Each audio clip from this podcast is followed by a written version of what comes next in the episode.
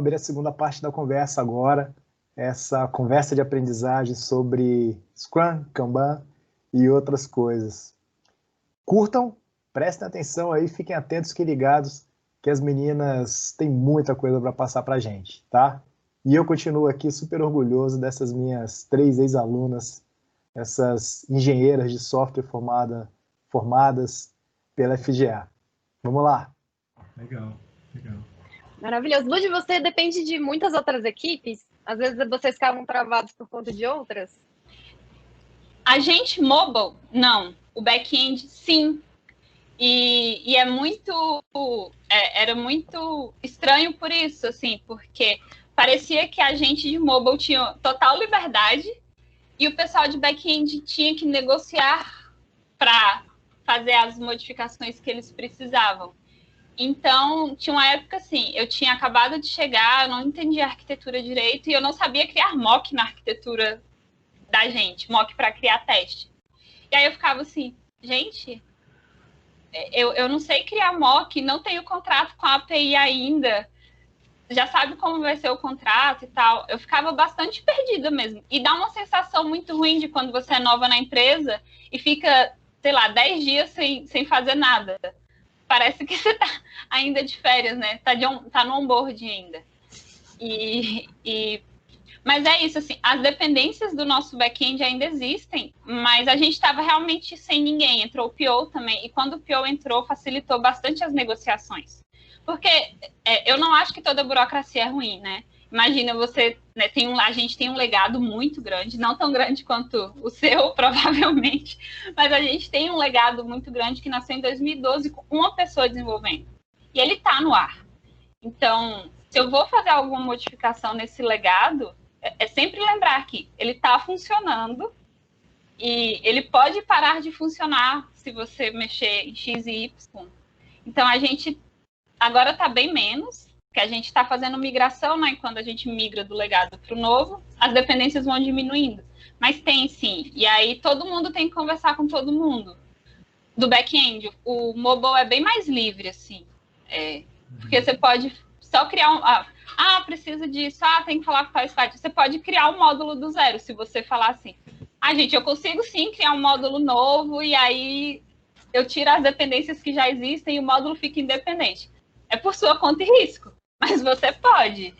Back-end não, não tem ainda como fazer isso, por causa do banco de dados.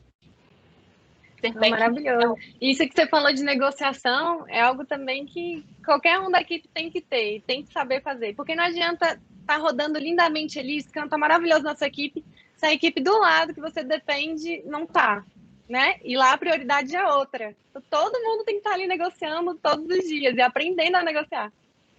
E aí, a gente tem guilda também, e é uma coisa que a gente conversou esses dias, que a gente achou que a guilda de todas as tecnologias era igual. Por exemplo, a gente da iOS, agora nós somos 50 devs da iOS, toda segunda-feira temos duas horas para apresentar alguma coisa nova que surgiu na arquitetura. Ah, criei um módulo genérico que cabe dentro desse contexto outro. E a cada 15 dias a gente apresenta o que a gente está fazendo na Sped. Então, é, ajuda muito a, por exemplo, vai entrar o Pix agora, que é, tá passando até na televisão do Santander e tal, com a Ana Paula Arósio, que é a transferência 24, 24 barra 7, né? Assim. E eu vou precisar trabalhar com Pix, mas eu, por exemplo, já sei com qual dev iOS eu vou ter que me comunicar, porque a pessoa que está na squad de Pix mesmo é, falou sobre o trabalho dela na guilda, então eu vou conseguir tirar além de ter no Slack, né? Qual squad que a pessoa tá, mas eu, eu sei a quem recorrer. E aí todas as pessoas têm guildas. Tem a guilda só dos TEMs, tem a guilda só dos PHP. A gente acha que todo mundo troca informação. Espera-se, né? E ajuda muito, porque é isso. Se, se, a, se a outra equipe não está rodando, você tem uma reunião marcada e a dele da outra equipe durou 40 minutos, a pessoa já não pode mais fazer uma call com você porque ela está na dele. Uhum. É engraçado essa questão de grandes companhias onde tem vários squads ou tribos ou o que seja, né? Vários pequenos times e acabam tendo é, relações. Isso é bem complexo e na conta que eu estava antes é, é uma conta bem grande. Ah, essa a gente pode dizer o nome na Latam. E... Agora eu falei. É, não, mas é porque tem contas que são é, por, por, contrato a gente não uhum. pode dizer, mas a Latam a gente pode. E, e a conta é bem grande e é Kanban, né? A gente aplica Kanban. E tem essa relação de times. E o que eu percebo é que quando a coisa é tão. A Latam tem isso é, muito bom, que é essa trans, é transversal a conversa. Cada time tem muita autonomia Cada PO tem muita autonomia, então os POs conversam entre si e se organizam. A gente também, como desenvolvedora, é, a gente também tem muita voz. Isso era bem legal e, ao mesmo tempo, ficava até a própria questão do Kanban, né? Eu achei muito mágico, assim, a gente ter essa maturidade. Mas acabava que virava... Acabava ficando desorganizado. Era tão autônomo, tão, com tanta autonomia, tão falta de regras, que cada time fazia de um jeito e às vezes virava uma briga ali de POs e a gente ficava um pouco perdido e sempre uma ideia nova, uma mudança nova tinha essa, esses desafios. Na conta que eu tô hoje, então é uma conta bem grande, é uma conta super estruturada e eles aplicam safe. Uma vez eu falei com, com o Massicano, o que, que é o safe? Eu não estou entendendo. E aí ele explicou que era Scrum para um monte de coisa. e, gente, essa empresa aplica o Safe e funciona. E eles fazem magicamente. Eu saí assim do, do Kanban pro, pro Scrum, pensando, nossa, que droga, né? Porque eu não sou tão fã do Scrum. E eles aplicam muito bem. E assim, é tudo hierárquico no Safe, né? Tem muito programa e tudo mais. E quando chega a gente, os times estão super alinhados. Porque tá todo mundo vindo de uma, uma galera que decidiu juntas, que tá falando para todo mundo, é, para todas as equipes. Ah, tá maravilhoso, eu gosto muito deles. E aí, voltando, uma coisa que eu queria adicionar sobre é, também a M10, GPP, requisitos e tudo mais, é, é muito lindo nessa experiência aí de quatro anos no mercado, eu encontrar coisas que eu já vi na faculdade e eu trazer coisas que eu vi na faculdade. Eu sempre fico muito feliz. Então, o próprio Safe foi uma novidade para muita gente, gente que está no mercado há muito tempo. E eu bati o olho, sabia o que era e consegui explicar sobre o que era. Uh, quadro de conhecimento é uma coisa que a gente vive em MDS que eu acho lindo, que difícil ter em algum tipo, Scrum não tem quadro de conhecimento, é difícil ter em outro framework, é uma prática. E eu sempre levo nos times, porque eu gosto muito. E eu vou atrás no Google e pego aquelas imagens que tem as fotos das carinhas e tudo mais. E elas que são minha referência e começam a explicar ali. E é mágico, né? Acho que na, na empresa que eu trabalhei com a Vinha, a gente também fez isso. De desenhar e melhorar as coisas no quadro. Tem muita coisa que eu vi no, na faculdade que foi bem pesado. Assim, eu tenho minhas críticas quanto o quão a faculdade foi pesada em engenharia de software, mas me traz uma base que é muito legal. Eu tirei a minha certificação, é, o pessoal pagando curso e tal, e, e, eu tirei a minha certificação de Scrum com o conhecimento que eu tinha na faculdade. Não que não hoje em dia, mas sou certificada caso um dia precise. Gente, eu preciso confessar algo sobre o Kanban. Que eu, eu acho que na época da faculdade eu não dei o valor, não dei atenção, porque recentemente eu fiz um curso de Scrum, de Scrum não, desculpa, de Kanban. Só que quando anunciaram o curso, acho que eram três sessões de, de umas três horas.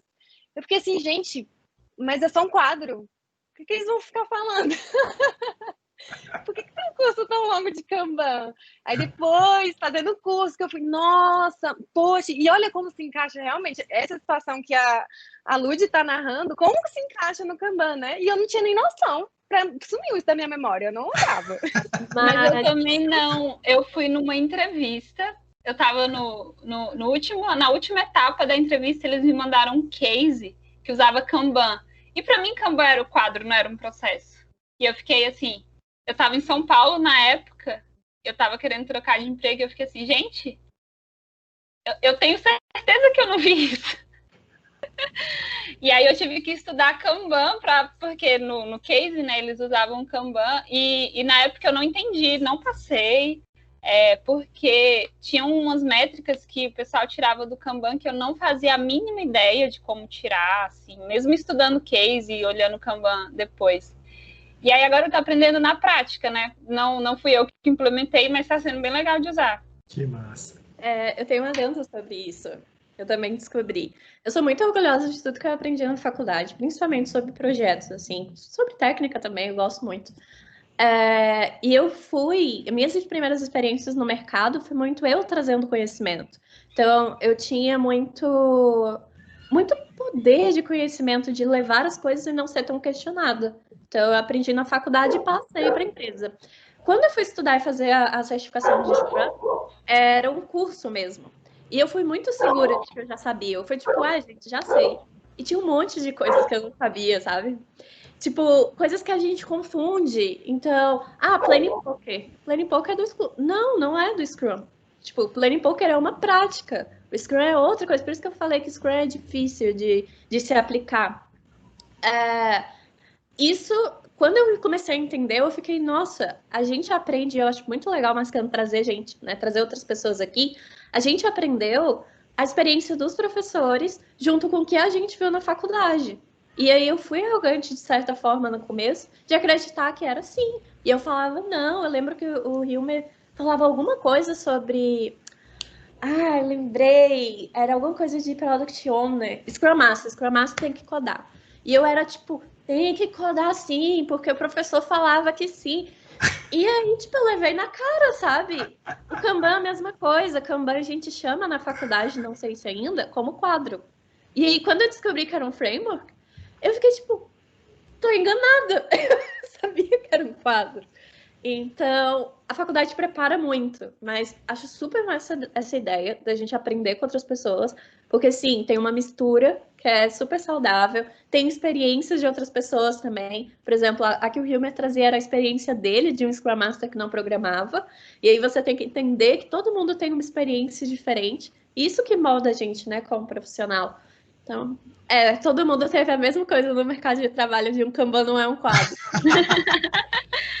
e, nossa, é verdade. É, para mim foi realmente surpreendente e foi muito, muito mais surpreendente eu descobrir isso no processo seletivo, assim, né?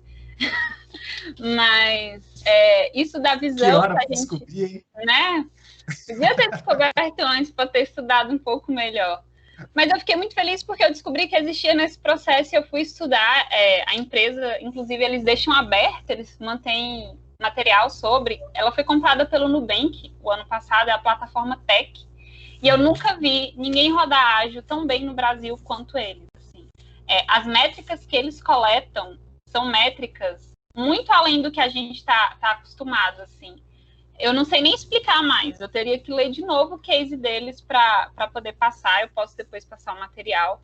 Mas eles coletam métricas muito boas e muito refinadas, assim. E eles falam que você tem que ter o um nível de maturidade dos processos e das pessoas muito alto, porque senão não vai funcionar.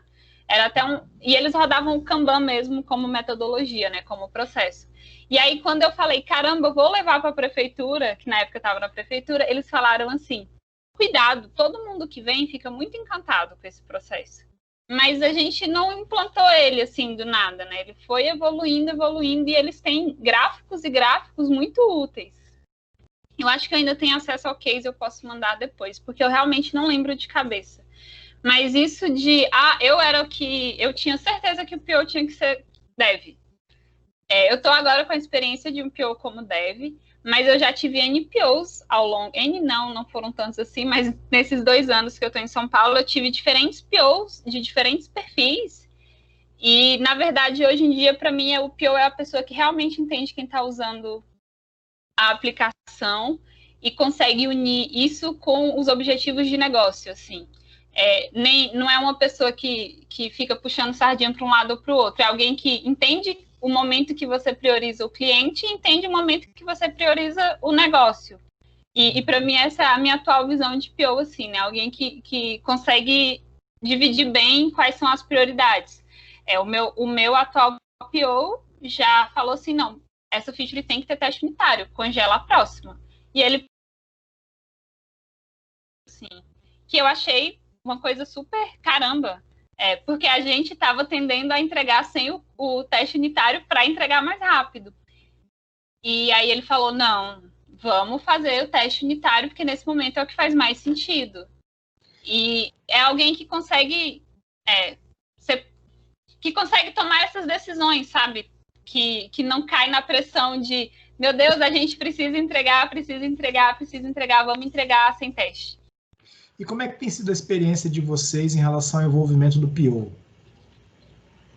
O PO, de fato, está fazendo parte, está ali, está envolvido. É, vocês têm visto POs distantes da equipe?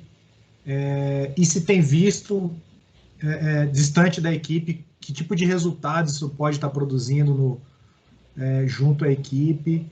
É, e o contrário também, os POs que estão mais próximos, que tipo de resultado vocês estão vendo que tem, tem produzido e, e, e tem ajudado a equipe em, em quê?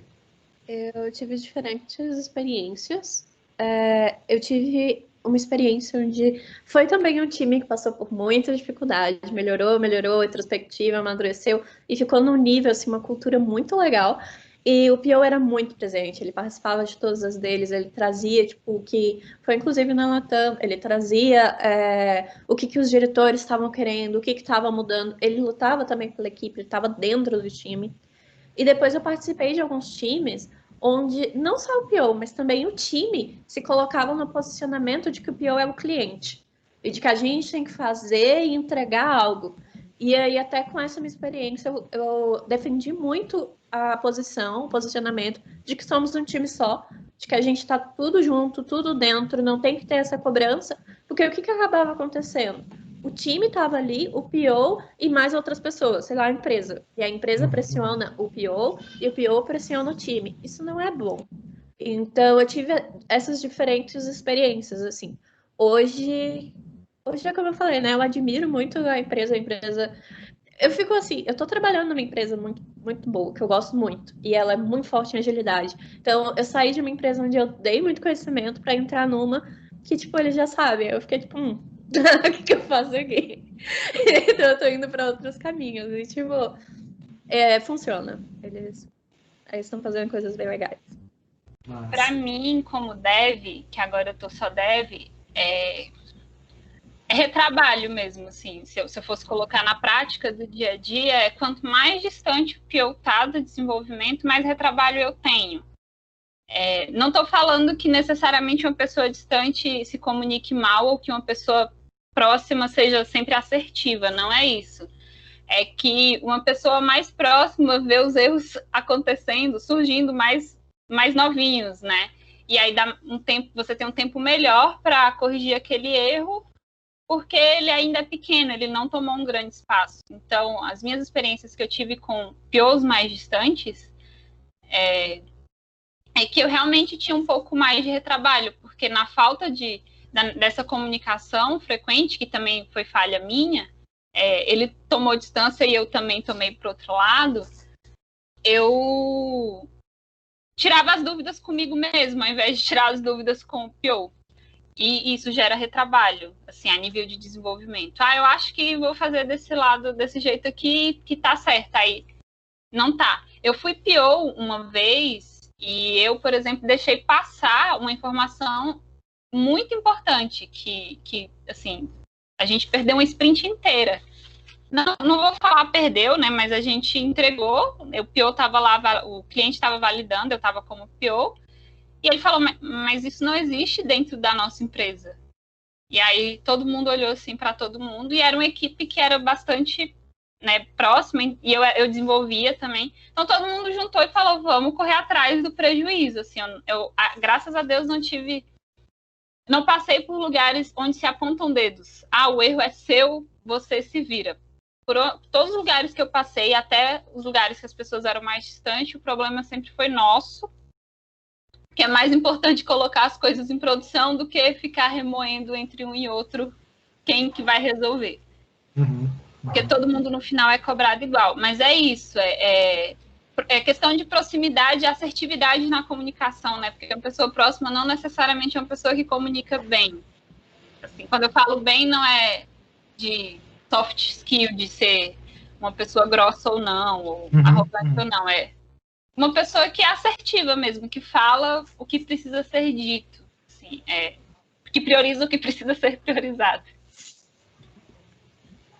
E lá na tua empresa, Beatriz, como é que tem sido? A experiência que eu tive, assim, como eu entrei no momento em que estava começando, né, a aplicar o ágil, então lá no começo tinham diversos problemas com o PO. Então o que tinha na retrospectiva era PO ausente, PO não dá feedback. Então foi fácil de perceber o que a ausência de um PO causa, né? Então isso aí foi algo que eu acredito que foi é, se moldando rapidamente. E hoje eu trabalho, hoje não, já há alguns meses eu trabalho numa equipe que ela, o, o cliente são outros devs. Então, o que, que acontece? A gente é responsável pela estruturação e componentes do aplicativo. Uhum. É, todas as outras, as outras equipes têm as próprias prioridades. E todo mundo demanda da gente. Então, tudo que chega aqui é prioridade. E aí, então, é importantíssimo que ainda assim a gente tenha um PO, senão a gente vai ficar doido, porque todo mundo vai. Os POs dos outros times vão demandar demais da gente. Então, o PO para a gente é importantíssimo. Ele está disponível não só no momento ali da plane, mas no momento durante a sprint, para a gente poder fazer um refinamento, tirar uma dúvida, né? Porque às vezes nem tudo está tão explícito ali na, na hora do planejamento. Então, foi algo que a gente conseguiu identificar rápido, mas que hoje já está bem presente. Inclusive, é importante que o PO entenda o seu próprio papel. Hoje é uma PO lá com a gente. Ela mesma identifica as falhas, a gente aponta também.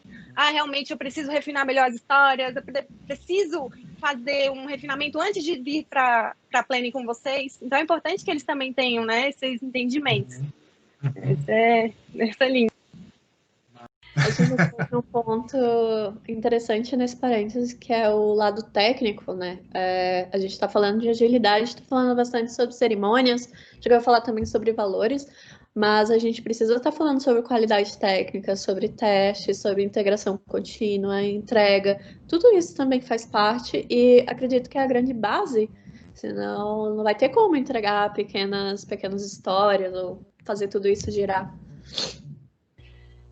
Certeza. É, é, é verdade. É, é, é, muito diferente quando você tem um processo de DevOps e de, de, publicação automatizado e quando todos os processos dependem de pessoas, mas eu me sinto mais confortável quando, por exemplo, eu sei que o meu PR vai ser mergeado sozinho e depois tem um script para mandar para a loja do que eu saber que tem uma pessoa única responsável por publicar o aplicativo, por exemplo, e que se essa pessoa, sei lá, quebrar a perna, só ela tinha a senha de admin da Apple Store.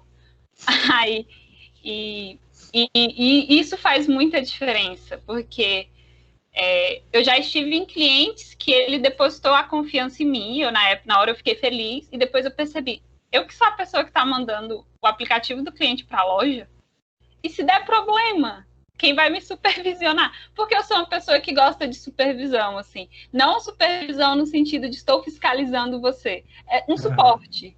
Um suporte porque duas pessoas sempre têm visões né, distintas e podem ser e são complementares. Então, para mim, como deve, é, a gente dá pitaco também. A gente tem uma. Tô até, tô até emocionada da Beatriz falar que está numa equipe dessas. A gente tem uma equipe muito parecida com a da Beatriz. É, e eu acho revolucionário, assim, porque eu nunca tinha visto uma equipe que trabalha para os outros devs, a gente tem esse squad, e eles, na teoria, cuidam, né, do CI e tal. Só que se a gente falar, ai, gente, ó, os testes funcionais estão demorando muito na CI, por que, que a gente não configura todo mundo local e tira isso da CI para a gente ter um feedback mais rápido? É, existe um processo para isso também, sabe? Eu gosto de processos, eu não acho que eles atrapalham. É, eu sei que pessoas são muito importantes, né? E a gente tem a liberdade de conversar, né, com, com as pessoas. Mas é muito bacana ter esse suporte técnico, assim. Só para complementar, ah, eu também estou no, no, time parecido que você falou, Vinha. que, ah, que legal, vamos conversar. Caramba, meninas, eu tô muito feliz, de verdade, de estar conversando com vocês, assim. É... Ainda mais de ver a, a, a, maturidade de vocês nas empresas e posicionamento de verdade, assim, sabe? De, de é, profissionais protagonistas mesmo, sabe? Eu acho que, nossa, muito feliz, muito feliz. Vocês não estão com cinco anos de formadas ainda, né? Eu formei em 2018. Cara, eu fui para São Paulo antes de formar. Olha aí. Mas... E, e, e, ver vocês nesse nível, cara, é um negócio surreal, assim, de bom. É, é, e fico mais feliz ainda porque, de verdade, eu acho que os alunos é, podem se inspirar muito em vocês, sabe? De, de assim, as coisas que vocês trazem de, de avaliar os processos e ver se vai fazer da maneira A ou B, isso precisa de uma maturidade, precisa de um entendimento, precisa de, um, de, um, de, um, de uma reflexão ali, de, de, de parar e, e, pensar, sabe, é isso mesmo, né? Por que, que a gente está fazendo isso? Qual o sentido? Qual o fundamento desse negócio? Né? Qual o objetivo que eu tenho para fazer isso ou aquilo? Né? Então, ter uma... uma, uma é, ser críticos, né? Ser, serem críticas em relação a isso, no sentido de se perguntar o porquê que estão fazendo essas coisas e se fazem sentido, né, porque a equipe quer, quer trazer e tudo, pô, é sensacional. É, na época que eu estava na, na, iniciativa privada lá, lá se vão quase 10 anos já, é, eu sentia eu sentia muito, muita falta de profissionais assim. Trabalhei com profissionais incríveis e, e vários deles vou, estar tá trazendo para conversar também. É, mas eu também sentia muita falta de profissionais protagonistas, sabe? É, que pegam um negócio realmente, bota embaixo do braço e fala é meu porque eu me comprometi com isso, eu estou nessa equipe, eu faço parte, eu quero fazer acontecer. É, e isso eu acho que é fundamental dentro do, do, do processo de engenharia de software que está sendo construído, né? Dessa, essa nova transição aí de mercado ainda se acostumando né, com agilidade, enfim, é, ainda nesse. É, embora a agilidade já tenha chegado aí desde 2000 e pouquinho, né, 2001, 2003 e tal, tenha vindo subindo, mas a gente está em 2020 e as coisas ainda estão né, se acomodando ali, nem tudo ainda está tá lindo, né, como muita gente é, é, fala assim, ah, vai estar tá lindo rapidinho, mas não tá, né? ainda está aí amadurecendo e tal, e, e, passa muito pelas pessoas, né? Eu acho que é importantíssimo é, esse amadurecimento. Pô, sensacional. Mosaico aqui. Vai lá, Ludmila, conta o seu case. É, na verdade, é porque assim, é, eu tinha uma visão do serviço público como lugar onde se roda o tradicional, assim. Até por, por causa da lei, né, que existem alguns impedimentos que é difícil metrificar algumas coisas no ágil para se colocar no edital. E foi por isso que eu fui para a prefeitura, eu não fui para a prefeitura de São Paulo, eu fui para a Secretaria Municipal de Educação de São Paulo. Por quê? É, estavam rodando na época o segundo edital no Brasil que exigia que a empresa que fosse contratada para fazer o desenvolvimento utilizasse ágil. Então eles queriam alguém que tivesse vivência de, com ágil e conhecimento com, é, de dados abertos. Não precisava uhum. necessariamente ter experiência, mas eles queriam alguém que tivesse conhecimento. Eu fiz o processo seletivo, passei e fui.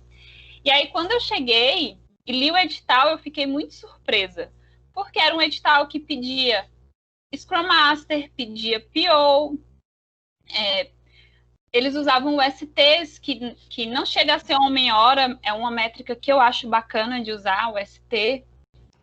É, e eles tinham feito um edital baseado no edital do Itamaraty, e esse é um edital aberto, e o bacana de trabalhar no governo é que você pode falar sobre tudo, né? Não existe uma cláusula lá de isso aqui não pode ser dito, principalmente porque a gente trabalhava num projeto de transparência de dados. Então, a gente estava rodando o segundo edital que contratava uma empresa é, que tinha que rodar ágil.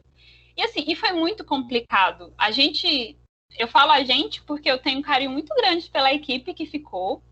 É, era pregão e pregão é pelo menor preço, né? Só que a gente não tinha só o menor preço, a gente tinha alguns critérios que a empresa tinha que, que atingir. E a gente ficou com a 17 empresa. Então a gente saiu desclassificando muito, porque tiveram empresas que acharam que a gente não ia fiscalizar se eles estavam rodando ágil, sabe? E a gente ia, e quando a gente deixou isso claro, a empresa só não assinou o contrato. Então a gente conseguiu fechar com uma empresa, e o bacana é que esse edital tinha designer de serviço no edital. Então é, a gente criou um processo que unia o design sprint com aquele livro direto ao ponto, que a pessoa, o autor é até da TW. Eu Carole. esqueci o nome, tá o Carole. A gente conseguiu é, unir é, essas duas coisas para o design sprint mesmo, tem cinco dias de duração, de imersão. A gente, infelizmente, não tinha todo esse tempo para estar com as pessoas, mas foi o processo de, de desenvolvimento mais bacana de todos. É, a gente tem o, o, que foi a gente rodou uma POC antes de rodar isso com a empresa que venceu o edital, que é o currículo da cidade de São Paulo, é um site que ainda está no ar, que foi o, o, quando eu vi a diferença que faz o processo, assim, bem feito. É, a gente precisava redesenhar o sistema que os professores tinham para acessar conteúdos mesmo, sabe? E quando a gente colocou, a gente falou, vamos colocar os professores para desenhar os sistemas que eles querem usar desenhar mesmo. A gente colocou um monte de professor num lugar, deu folha, papel, post-it, material mesmo, ferramental, para eles pensarem no sistema que eles queriam. E eles desenharam o sistema que eles usavam. Só que eles odiavam o sistema que eles usavam. Só que o sistema que eles usavam era referência de sistema que eles tinham. Então, quando eles pensaram no sistema, eles pensaram com algumas facilitações, mas ainda tinha a mesma cara do, do produto que eles usavam e odiavam. E, e, quando eu falo odiar, é, vocês não têm ideia do que os professores odeiam, odiavam, né? O sistema que, que eles usavam porque ele era muito problemático. Então, assim, a designer de serviço, ela falou, gente, então vamos tentar mudar o foco. Quais são os softwares que vocês usam? Que vocês gostam de usar? Aí uma pessoa falou, ah, Netflix, ah, eu gosto do Spotify. Ah, por que, que vocês não pensam mais em algo desse tipo? E o produto está no ar hoje e assim, é, ele é uma Netflix, digamos assim, de conteúdo é, para sala de aula que professores da rede municipal de São Paulo podem acessar com login e professores do Brasil inteiro podem acessar, só que a área não logada.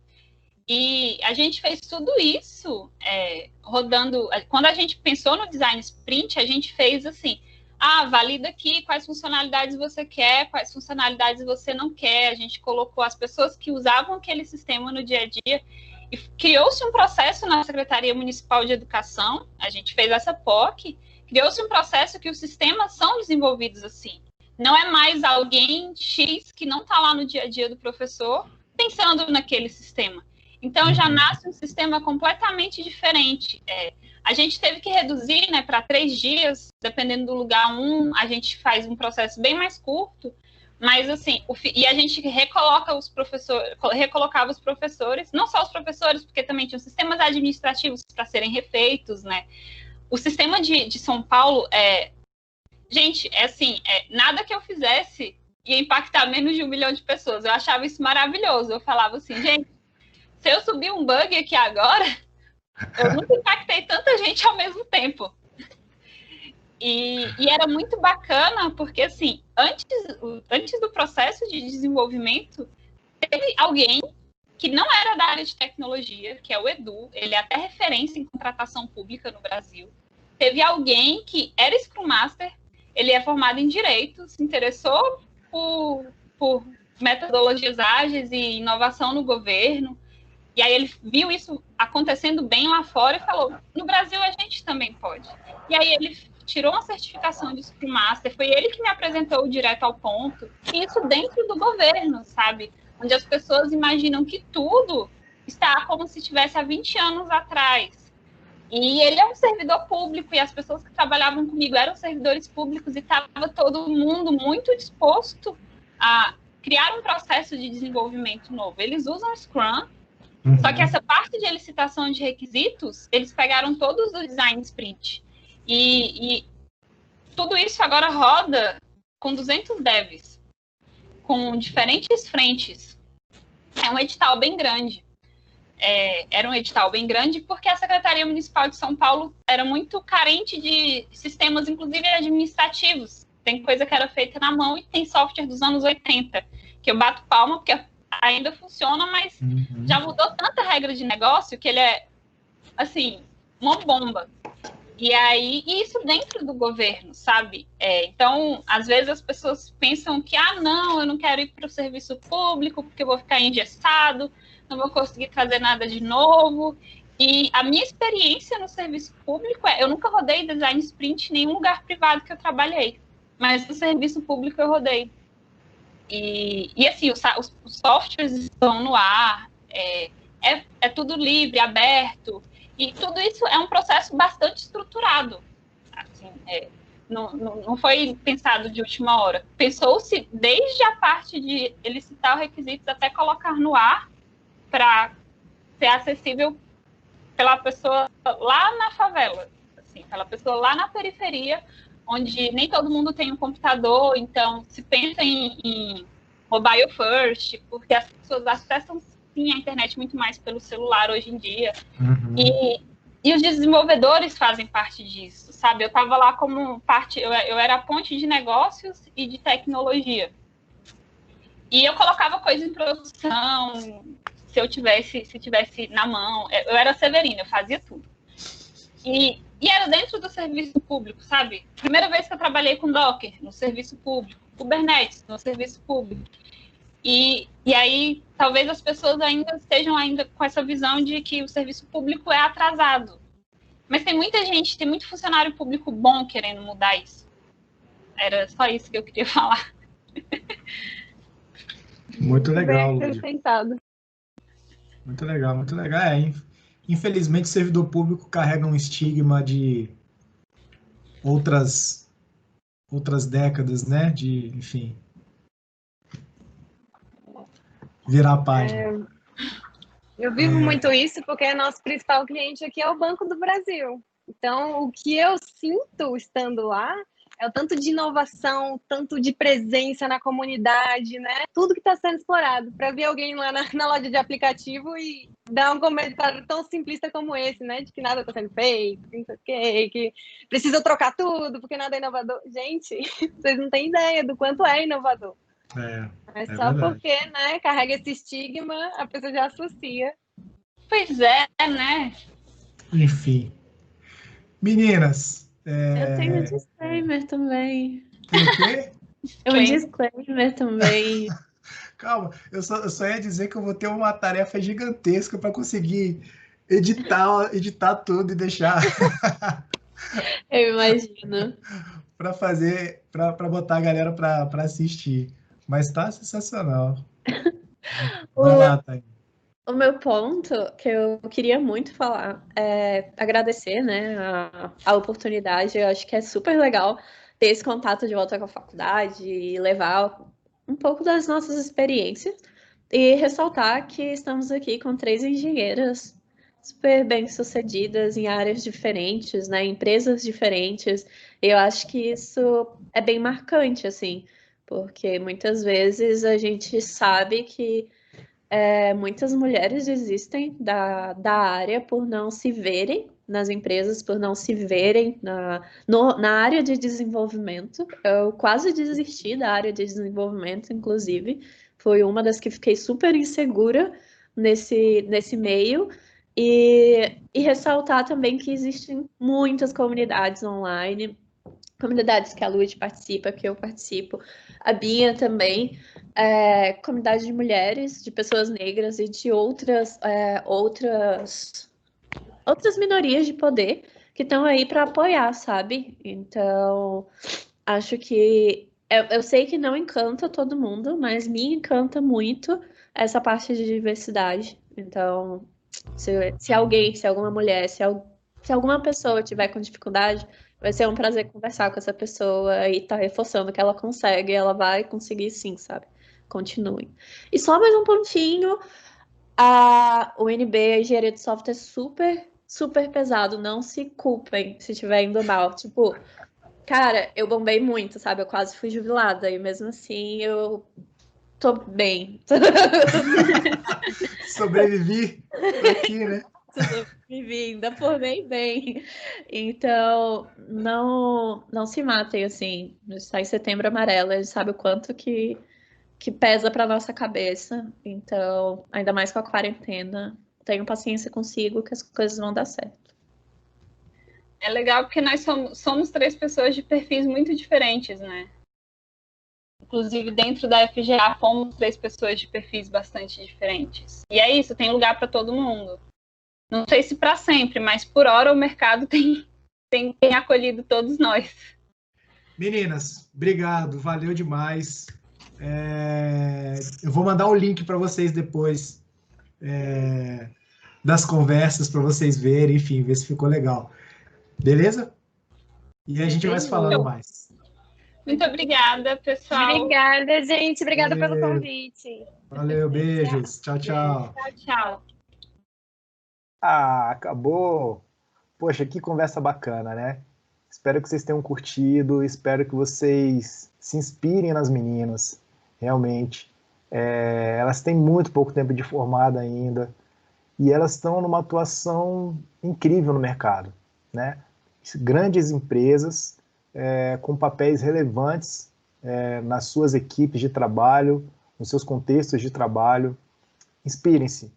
É, depois eu vou abrir um outro vídeo é, dessas duas conversas de aprendizagem que a gente teve, tanto com o Cledston e com a Renata, e com as meninas agora, é, só de dicas, é, enfim, e coisas para vocês fazerem, recadinhos que elas deixaram e que o Cledston e a Renata deixaram também. Acho que eles vão curtir bacana.